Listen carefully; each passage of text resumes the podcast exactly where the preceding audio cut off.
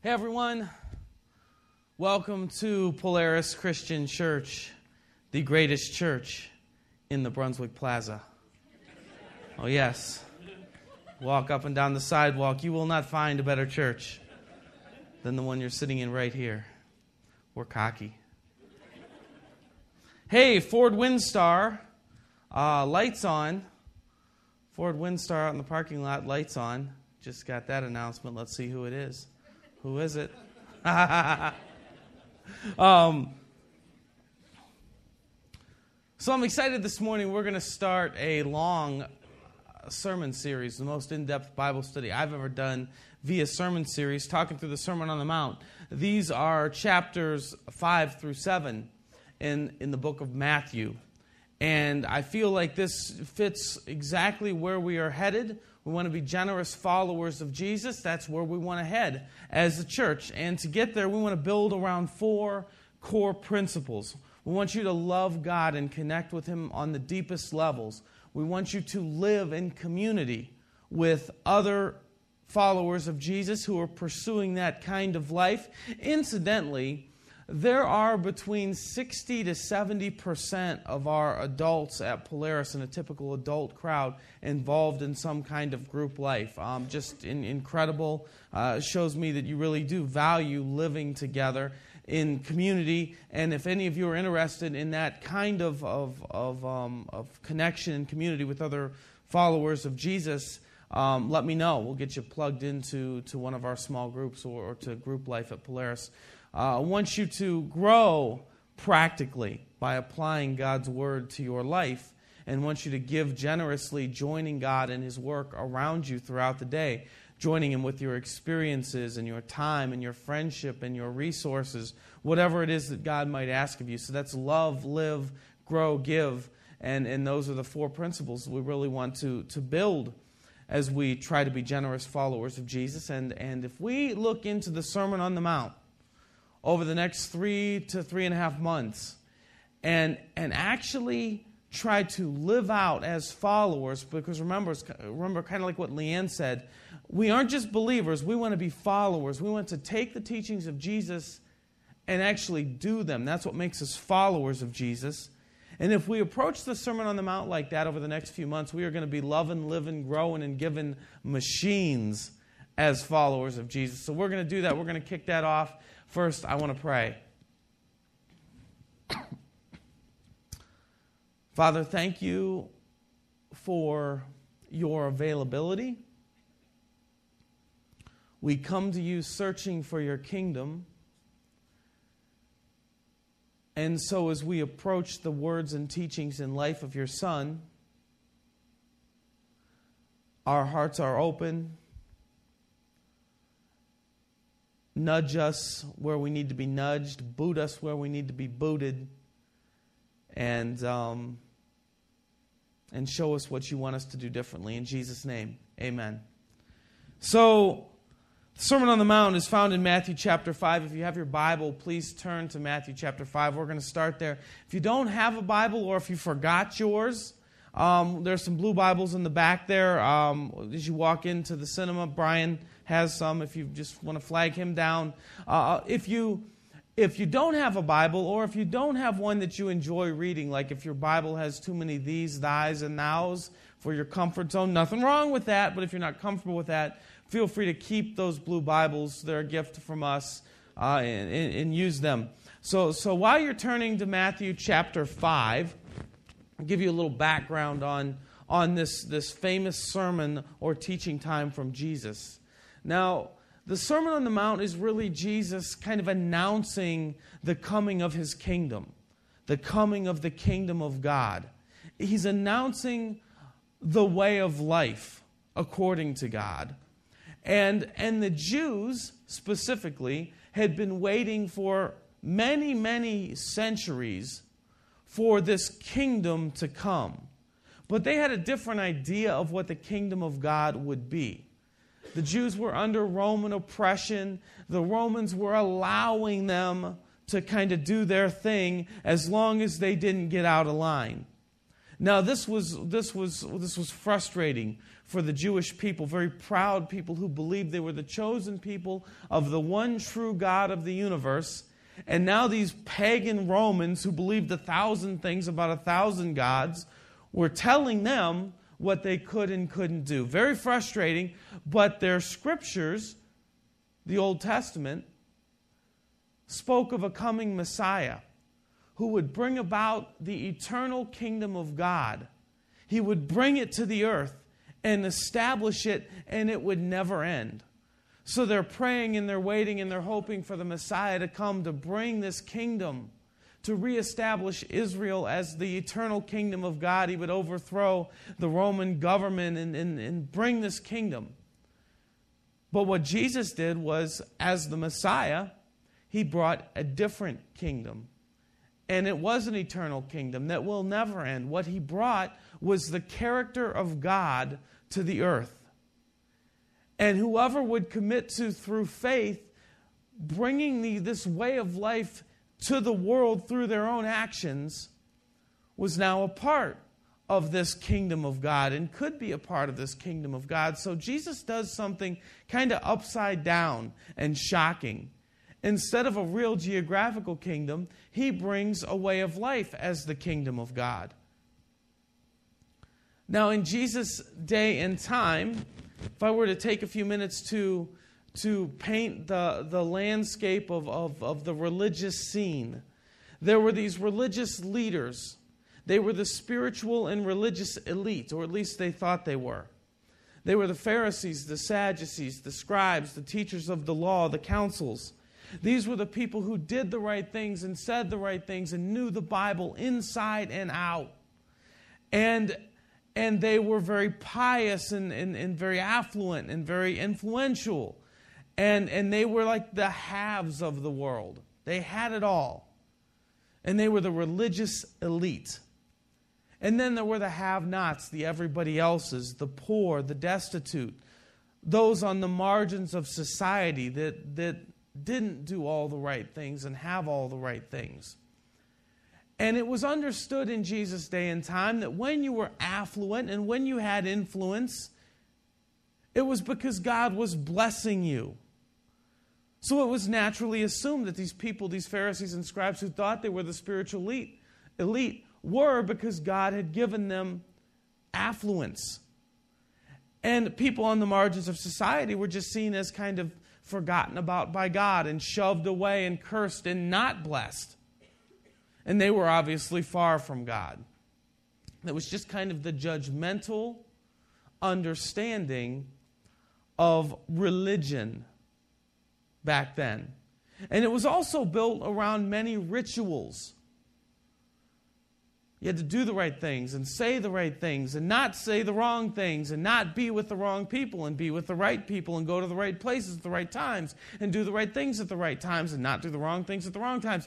It was all about ritual and following rules. Now, fortunately, we're off that now. You know, Christians are never seen as judgmental or legalistic or you know, all about rituals or sit, stand, kneel or anything like that. Actually, there's a lot that we can still learn from Jesus' teachings. So I'm going to start out in Matthew 4, having that overview of the religious situation. And I kind of cringe whenever I use the word religion, but that's essentially what it was. It was kind of a collection of rituals and things like that. And I'm going to start in 4:23. Jesus went throughout Galilee, teaching in their synagogues, preaching the good news of the kingdom, and healing every disease and sickness among the people. News about him spread all over Syria, and people brought to him all who were ill with various diseases, those suffering severe pain, the demon-possessed, those having seizures, paralyzed, and he healed them. Large crowds from Galilee, the Decapolis, Jerusalem, Judea, and the region across the Jordan followed him. So we have this scene before Jesus delivers this Sermon on the Mount where large crowds are following him. I want to take a minute to talk about the crowds because we get their location. They're from Jerusalem, they're from Judea, they're from the Decapolis. Now in Jerusalem and Judea, you had your typical Jewish crowd who saw Jesus as the rabbi. He was one who taught their current way of life. They studied and believed in the Old Testament. That was all the Bible that they had at the time. And they understood who God was as the creator of the universe, the God that Jesus called Father. These were the Jews. And there were the Pharisees and the Sadducees in those crowds that day. And there was that understanding of the spiritual haves and have-nots and all of that tradition that I talked about. But then you also have the Decapolis, and this is interesting because the Decapolis meant 10 cities, and it was an area that was kind of founded by Alexander the Great. So this was a Greek area, and the Greeks were wild. They made, you know, New Orleans look like Branson, Missouri. They did things that were just crazy, and they believed in all kinds of gods and had all sorts of crazy ways to follow him, and they didn't follow God. They didn't follow the scriptures. They were colorfully sinful people. And if you think about the culture that I described, naturally the Jews would have looked down heavily on people from the Decapolis, especially the Pharisees and the Sadducees that thought they had it all figured out. So there's this large and spiritually diverse and economically diverse group of people who are following Jesus. And the Bible says that he sees this crowd. And in chapter 5, when he saw the crowds, he went up on the mountainside and sat down. Typical rabbi thing to do. You sit down in order to teach authoritatively. His disciples came to him, and he began to teach them, saying, "Blessed are the poor in spirit, for theirs is the kingdom of heaven." He's got this huge crowd, and the first thing he says when he opens his mouth, and actually the Greek emphasizes that, and he opened his mouth and says, "Blessed are the poor in spirit, for theirs is the kingdom of heaven." Now I'm going to read a few more Beatitudes, but we're going to spend our time on that one. Blessed are the poor in spirit. Goes on to say, "Blessed are those who mourn, they will be comforted. Blessed are the meek, they will inherit the earth. Blessed are those who hunger and thirst for righteousness, for they will be filled. Blessed are the merciful, for they will be shown mercy. The pure in heart," on and on. Now we'll read the rest of those so you have a little bit of context here. Blessed are the poor in spirit, for theirs is the kingdom of heaven. That's how he kicks off the Sermon on the Mount, his announcement. And that's what this is an announcement. Most world-class scholars agree that what Jesus does here at the beginning with what are called the Beatitudes, which simply means like the blessings, is he's announcing the availability of the kingdom of God. But right away with his first statement, he throws confusion into the crowd and he flips things upside down. And this is actually a very controversial statement, thinking through the religious climate of Jesus' day. Blessed are the poor in spirit, for theirs is the kingdom of heaven. See, here's what we do. We see pure in heart and hunger and thirst for righteousness in that context. And then the word blessed and the promise of the kingdom of God, and we assume that what Jesus must be doing here is giving a list of good qualities. So there must be something good about poor in spirit, because Jesus is telling the poor in spirit that they're blessed. And it leads us off into all kinds of possible directions as to what that might mean. But let me talk about the Greek in which it was originally written. There are basically 5 Greek words there. Blessed are the poor in spirit. And that's what it means. The poor, meaning bankrupt, absence of wealth, absence of resource, poverty. In spirit, meaning spiritually speaking. So what Jesus is saying here is blessed are the spiritually bankrupt. Blessed are those living in spiritual poverty. Blessed are those who have done nothing to earn a blessing. The sum total of everything they have done in their spiritual lives is zero. And they are blessed, and theirs is the kingdom of heaven. That is the essence of the Greek. Now, that's not how our mind works. Just not. Because that doesn't make sense. Why would Jesus be offering a blessing to spiritual zeros, to people who are far from God, to people from the Decapolis, to those on the margins of society? Why is he saying that those people are blessed and that theirs is the kingdom of God?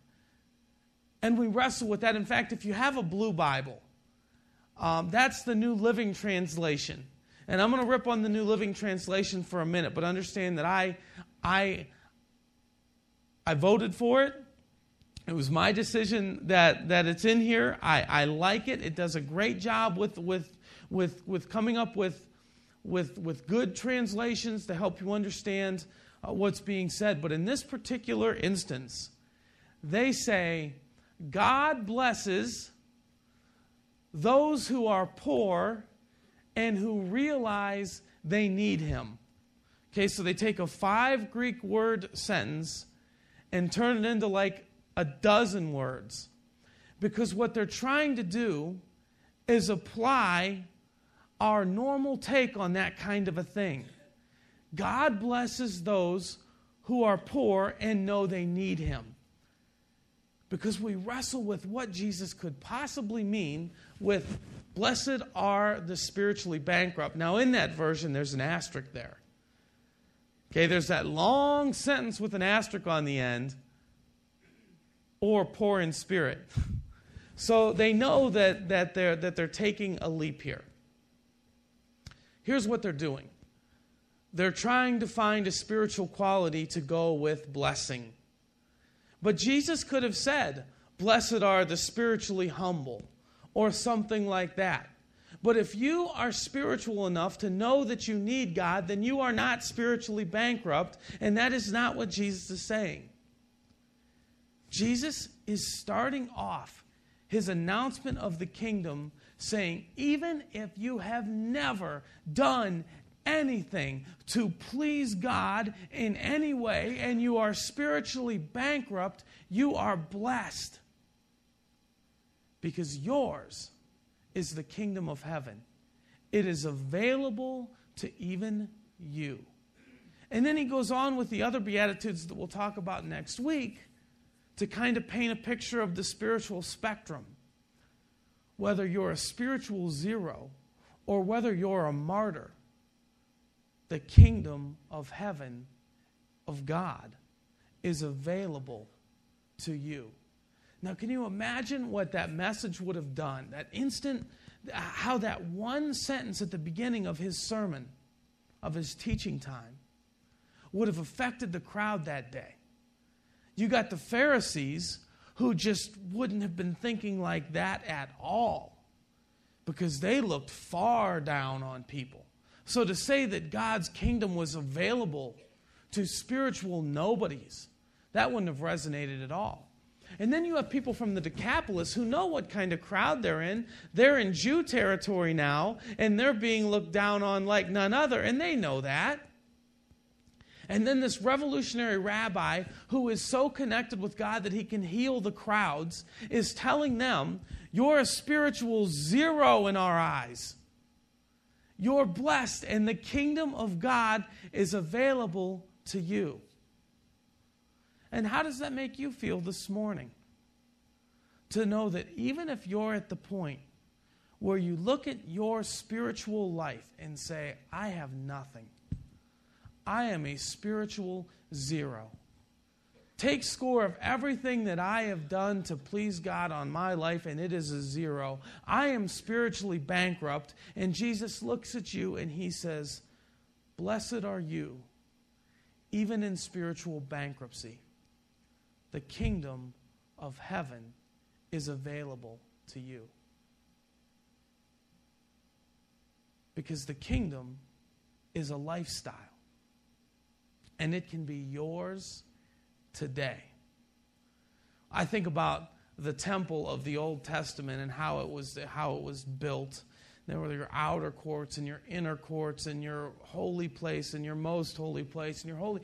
It was like this layers of separation, and there were only certain groups of people that could get on to the next layer, to the symbolic presence of God in the Holy of Holies.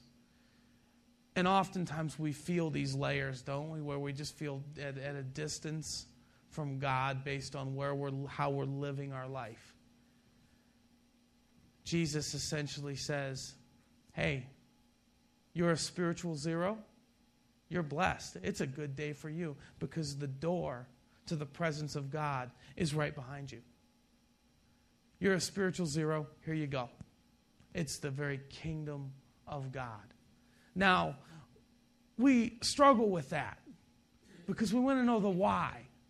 How could God be like that? Why? Why does Jesus come and say, blessed are those who have no spirituality, theirs is the kingdom of heaven? Why would God offer his kingdom to people who have never done a thing to try to find him? And the answer to that is because that's just who he is. That's just the way it is. It's the token mom answer. Because I'm the mom, that's why. Because he's the God, that's why. One of my favorite passages in Scripture, absolute favorite imagery, found in Luke chapter 14. And you can turn there if you want to. It's going to be on the screen. Just incredible. Jesus is, the scene, I just love it. Okay, Jesus is sitting at dinner with these Pharisees and Sadducees and religious leaders, with the spiritual elite who think they know it all and got it all, and they are sucking up, and it's just, you're around these people that just kiss up. You're at like a cocktail party or something with people from work, and there's that, kissing up going on, and they're posturing, and this guy looks at Jesus, this religious leader, spiritually elite, looks at Jesus and says, won't it be a blessed thing to sit at the great table of the kingdom of God? And I picture this, he's so spiritual that he says God in like 3 syllables. God, that draws it out. And he thinks he's got it all together, and he's just assuming that he's going to be dining at the banquet table with the Messiah in the kingdom of God. And Jesus breaks out into this story. And he says, there's a man who throws a banquet. Why does he throw a banquet? I don't know. Doesn't say, because that's just what he does. He's a guy who throws banquets. And he's excited about his banquet. Now, this guy represents God. And he throws a banquet, and he has his servants go out and try to find, give some invites. And the first guy says, well, I can't make it. I just bought a field, and I have to go inspect the field. Makes sense, but he can't make it. Goes to the next guy and says, I just bought a team of oxen. I can't come because I have to check out these oxen, make sure they have 4 legs and can walk in the same direction. I don't know what you have to do to check out a team of oxen, but he's got to go do that. He can't make it. Then the next guy says, dude, I just got married, and I went out with the guys the other night, and figure skating's on, and my wife's all like, I only have figure skating to watch every 4 years, so we were staying home and we were watching figure skating. I can't watch the Cavs. It's in there. And he can't make it because he was just married. And the servants go back to the man throwing the banquet and say, nobody can come And it says he's furious. So he says, well, go into the streets and get the crippled, the poor, the blind, the lame, the lepers. Go to the margins of society. Open invite. And they do that. And they come back to him and they say, you know, we got a lot of people here, but there's still room. Well, then go to the dumpsters, to Skid Row, to the back alleys, behind the hedges. You know, go wherever and bring in more and more people. Jesus is just saying here, that's just the way God is. Why does the holy God of the universe love the spiritual zeros like me? Why does he want me in his presence? Why does he want you in his presence? He just does. That's just the way it is. And so Jesus, at the start of his sermon, is announcing, blessed are you, even if you don't have a spiritual dollar to your name. You're blessed because yours is God's way of life. Yours is life with God. Now, we're going to approach this stuff as followers of Jesus. We want to be followers of Jesus. So what does that mean for us? If I'm going to follow Jesus and I look at his teaching here, what might that mean for me as his follower? Well, what we see Jesus doing here is announcing God's kingdom. He is announcing the availability of God's kingdom. That's what Jesus does, and he does it time and time again through his ministry. Jesus announces the availability of God's kingdom. So if I am a follower of Jesus, it means I live like he lived, I do what he does. That means that I need to be announcing the availability of God's kingdom. And if you say you are a follower of Jesus, then you need to be announcing the availability of God's kingdom. Now, what do I mean by that? What does that mean? Well, let me tell you what I don't think it means. I don't think it means, you know, on the RTA driving to Cleveland, sitting next to somebody, you're going to work, and you're thinking, oh, man, I got to announce the availability of God's kingdom. And then when you pull up to East 9th and you know the ride's almost over, I just want you to know that God's kingdom is available to you. You look like a spiritual zero, okay? All you're doing there is announcing that you're a weirdo to somebody who doesn't know you. You're probably creating distance between the person and God's kingdom. I'm looking at what Jesus did at the end of chapter 4. And I think there's a reason that Matthew goes out of his way to tell us what Jesus had done for those crowds of people before the sermon. He had been through their town. He went where they lived. And he healed their children. And he healed their parents and their brothers and sisters and friends. And he showed them, he invested in them, and he showed them that he was truly available to them. And once he had met the needs, because you know, you have a sick child or a sick parent or a sick spouse, there is nothing you need more than for them to be cared about or even healed. And when Jesus walked into those towns like the Decapolis, where I doubt many Jews spent a lot of time, a lot of rabbis spent a lot of time, and actually cared for their deepest needs, he showed them he was available. And then to start it off, hey, God's kingdom is available to you. The message matched. And I'm sure they were very receptive to that. So if we're going to announce God's kingdom, what we first need to do is show people that we are available. So as we get to know those people that God has planted in our lives, and we show them that we care and that we're available, and we wait for that moment when we can link it with the availability of God's kingdom and a relationship with God, then the messages match. I know what it means for me. My wife and I just moved into a new neighborhood in November, right before hibernation season, so we don't know many of the people around us. But if I'm going to follow Jesus, it means that I need to be announcing God's availability as I go. So I need to start building relationships intentionally with people in my new neighborhood. And I need to invest in their lives and care where I can care and help where I can help and show them my availability.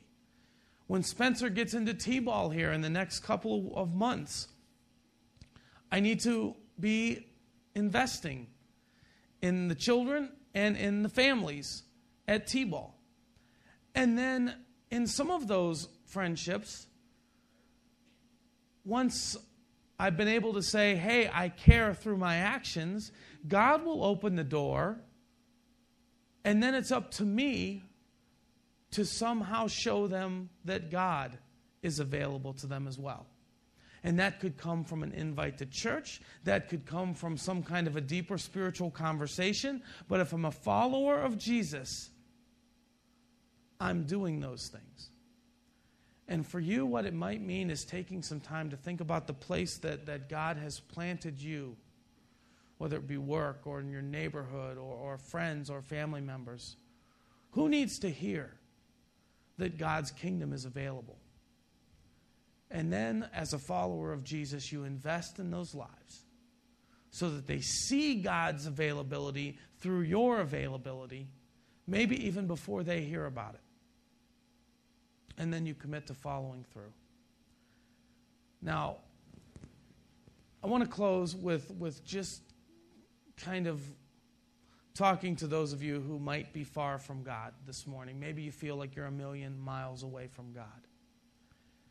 And I hope that you will hear Jesus' words and realize that he looks at you when he says them as well. Even the most spiritually destitute individual in this room today is blessed, and God's kingdom is available to even you. God has brought his way of life. It is communicated through the teachings of his son Jesus. We're going to be talking about that over the coming weeks.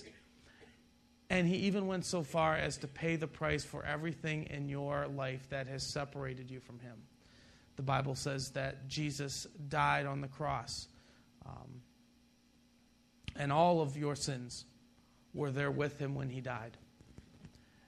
And through faith in that sacrifice and the commitment